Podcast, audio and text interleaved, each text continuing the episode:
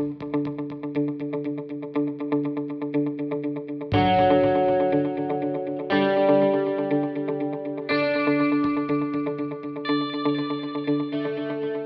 are a caring community dedicated to the success and well being of all. This is MLSD version 2.0, a podcast for the staff of the Moses Lake School District filled with important information to keep you informed. Welcome to the latest episode of MLSD version 2.0, a podcast for the staff of the Moses Lake School District. This is Dr. Joshua Meek, Superintendent, and I'm happy to be back with you through this podcast series. Today's episode is a very special opportunity that I'm honored to be a part of. Over the next several days, I'll be releasing four episodes of this podcast. They are each their own special gift on behalf of our talented students and staff. For the past several months, our drama students at Moses Lake High School have been producing A Christmas Carol, an old fashioned radio show. Productions of A Christmas Carol have been presented many times, but today our students take us back in time to the 1930s and 40s when the show could be found as a radio show. These students restore a family tradition. Families would gather in an era before internet and before television to enjoy this special holiday tradition. And today that comes to life for you.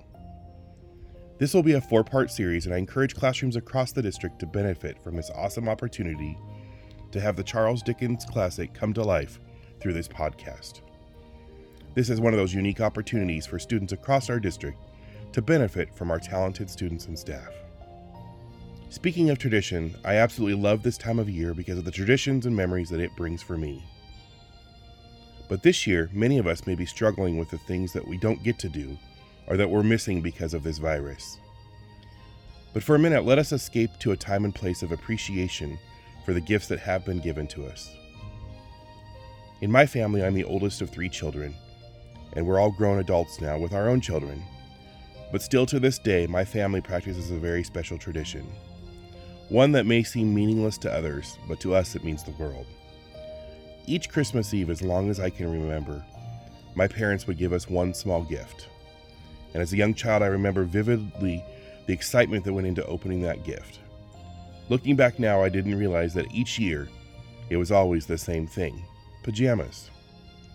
Just a few weeks ago, I turned 44 years old, and I know with confidence that this Christmas Eve, waiting for me at my parents' house will be a small gift pajamas.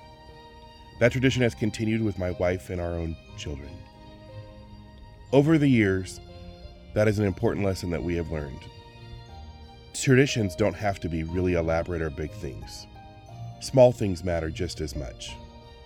This tradition, like so many others, has really nothing to do with what's in the package and everything to do with what it means. What are your family traditions? Today, the Moses Lake High School drama and music departments bring you a new tradition, one that I hope lasts for many years in your heart and with your family. Please take this chance to share this podcast with your family, friends, and loved ones, and back to the days lost of the 1930s and 40s. Enjoy.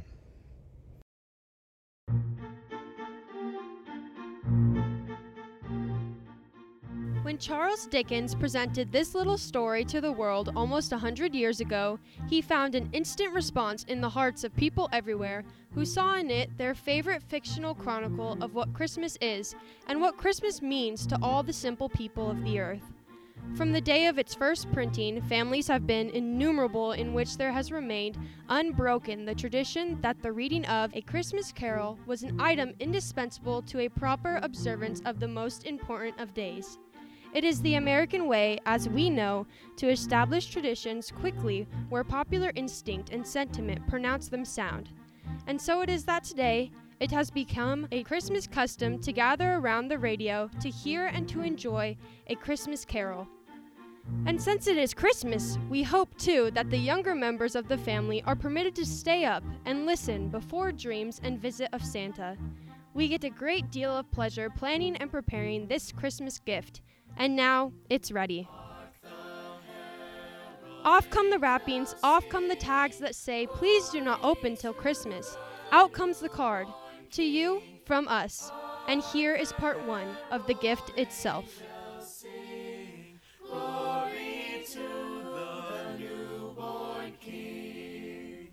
Marley was dead to begin with. There's no doubt whatever about that. The register of his burial was signed by the clergyman, the clerk, the undertaker, and the chief mourner. Scrooge signed it, and Scrooge's name was good upon change for anything he chose to put his hand to. Old Marley was dead as a doornail. Scrooge knew he was dead? Of course he did. Scrooge and Marley were partners for I don't know how many years. Ah, but he was a tight fisted hand at the grindstone, was Scrooge. A squeezing, wrenching, grasping, scraping, clutching, covetous old sinner. And once upon a time, of all the good days in the year, on Christmas Eve. Old Scrooge sat busy in his counting house, a grim, cheerless place if ever there was one. The door of Scrooge's counting house was open that he might keep his eye upon his clerk, Bob Cratchit, who in a cold and dismal little cell beyond worked at his ledgers.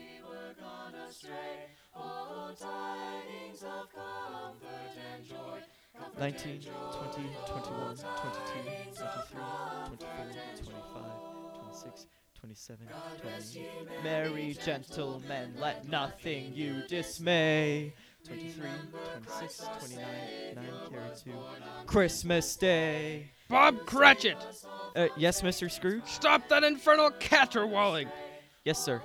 9, 15, 17, 29, Singing their idiotic Christmas carols at my very door.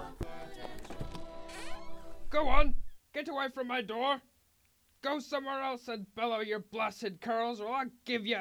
Why, Governor? It's an old custom at Christmas time, you know. Yes, and I don't want any of your old customs. Take your fellow fools and go away.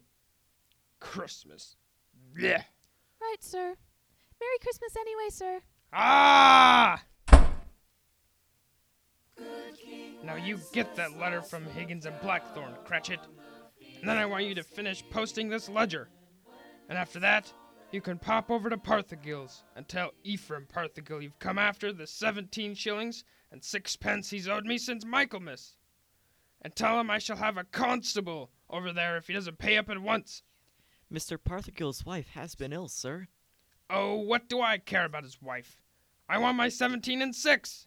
I I just thought it being Christmas. sir- Christmas? Christmas? You mentioned that word to me once more, Bob Cratchit, and I'll.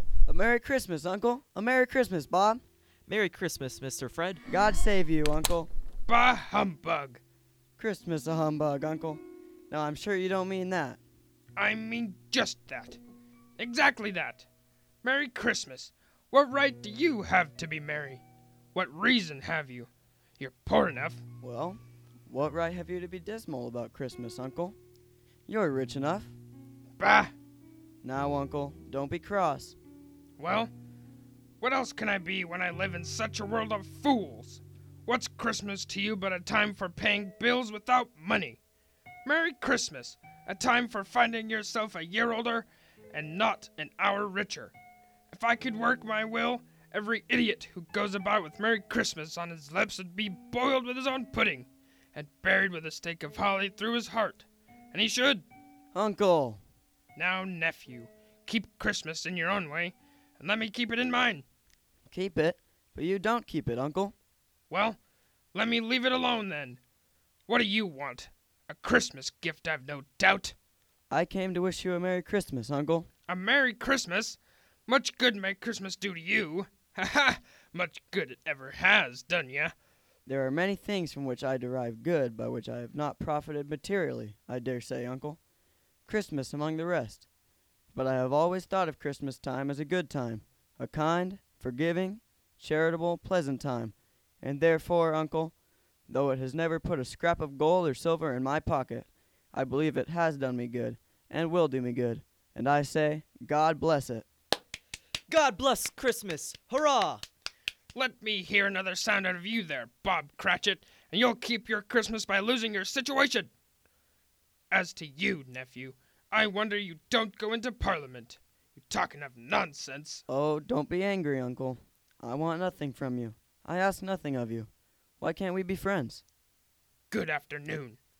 I'm sorry you feel that way. Well, I tried. A Merry Christmas to you, Uncle. Good afternoon. And a Happy New Year, too. Bah humbug. And a Merry Christmas to you, Bob. And the missus. And to Tiny Tim. Oh, thank you, Mr. Fred. Same to you, sir. Good day, sir. Good day, Bob. Nonsense. Twaddle.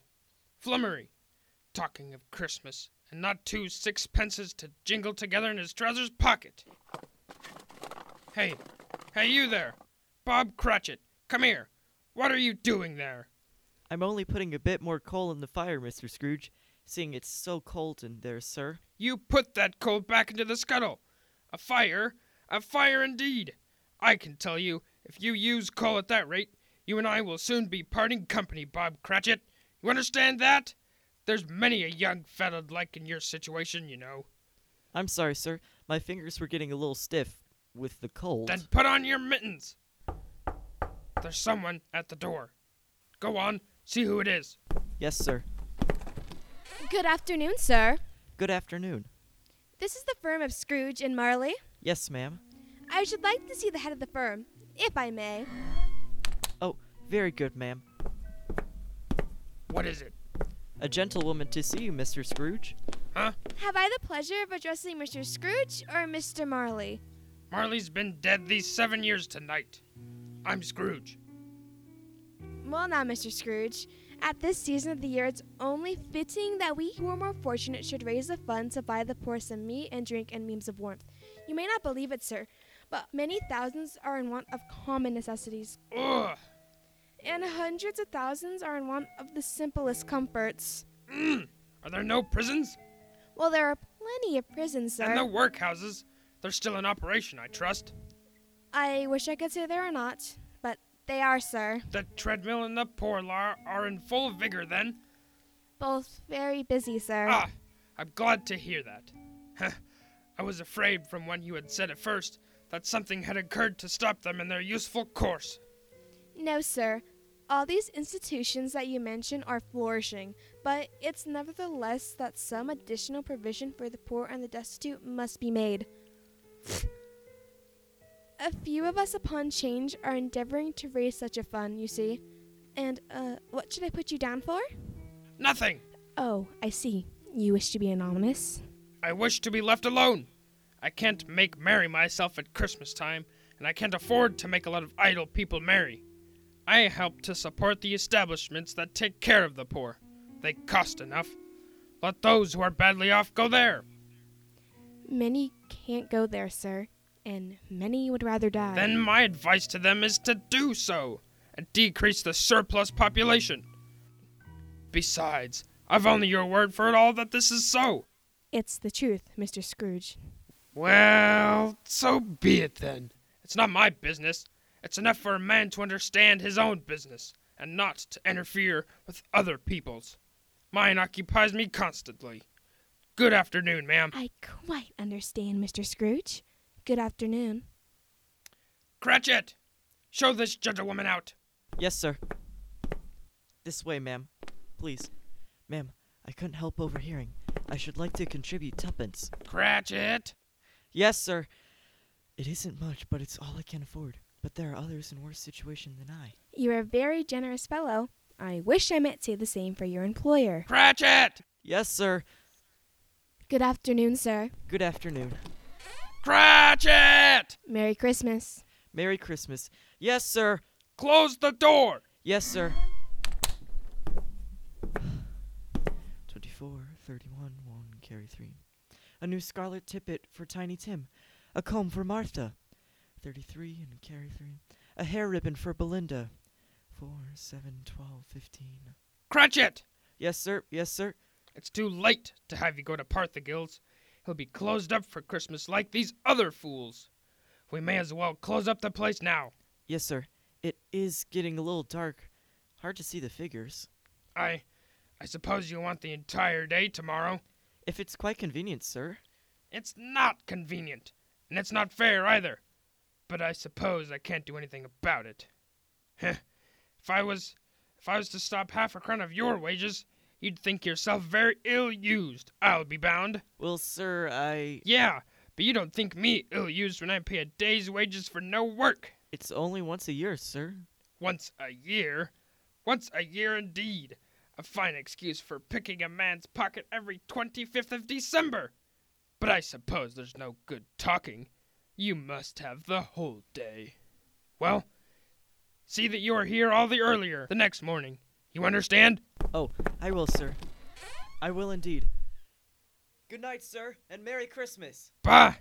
Merry Christmas! Bah! Thank you for joining us for our holiday special. We hope you've enjoyed our time together. Tune in next time for the continuation of A Christmas Carol, brought to you by the Moses Lake High School Theater Department.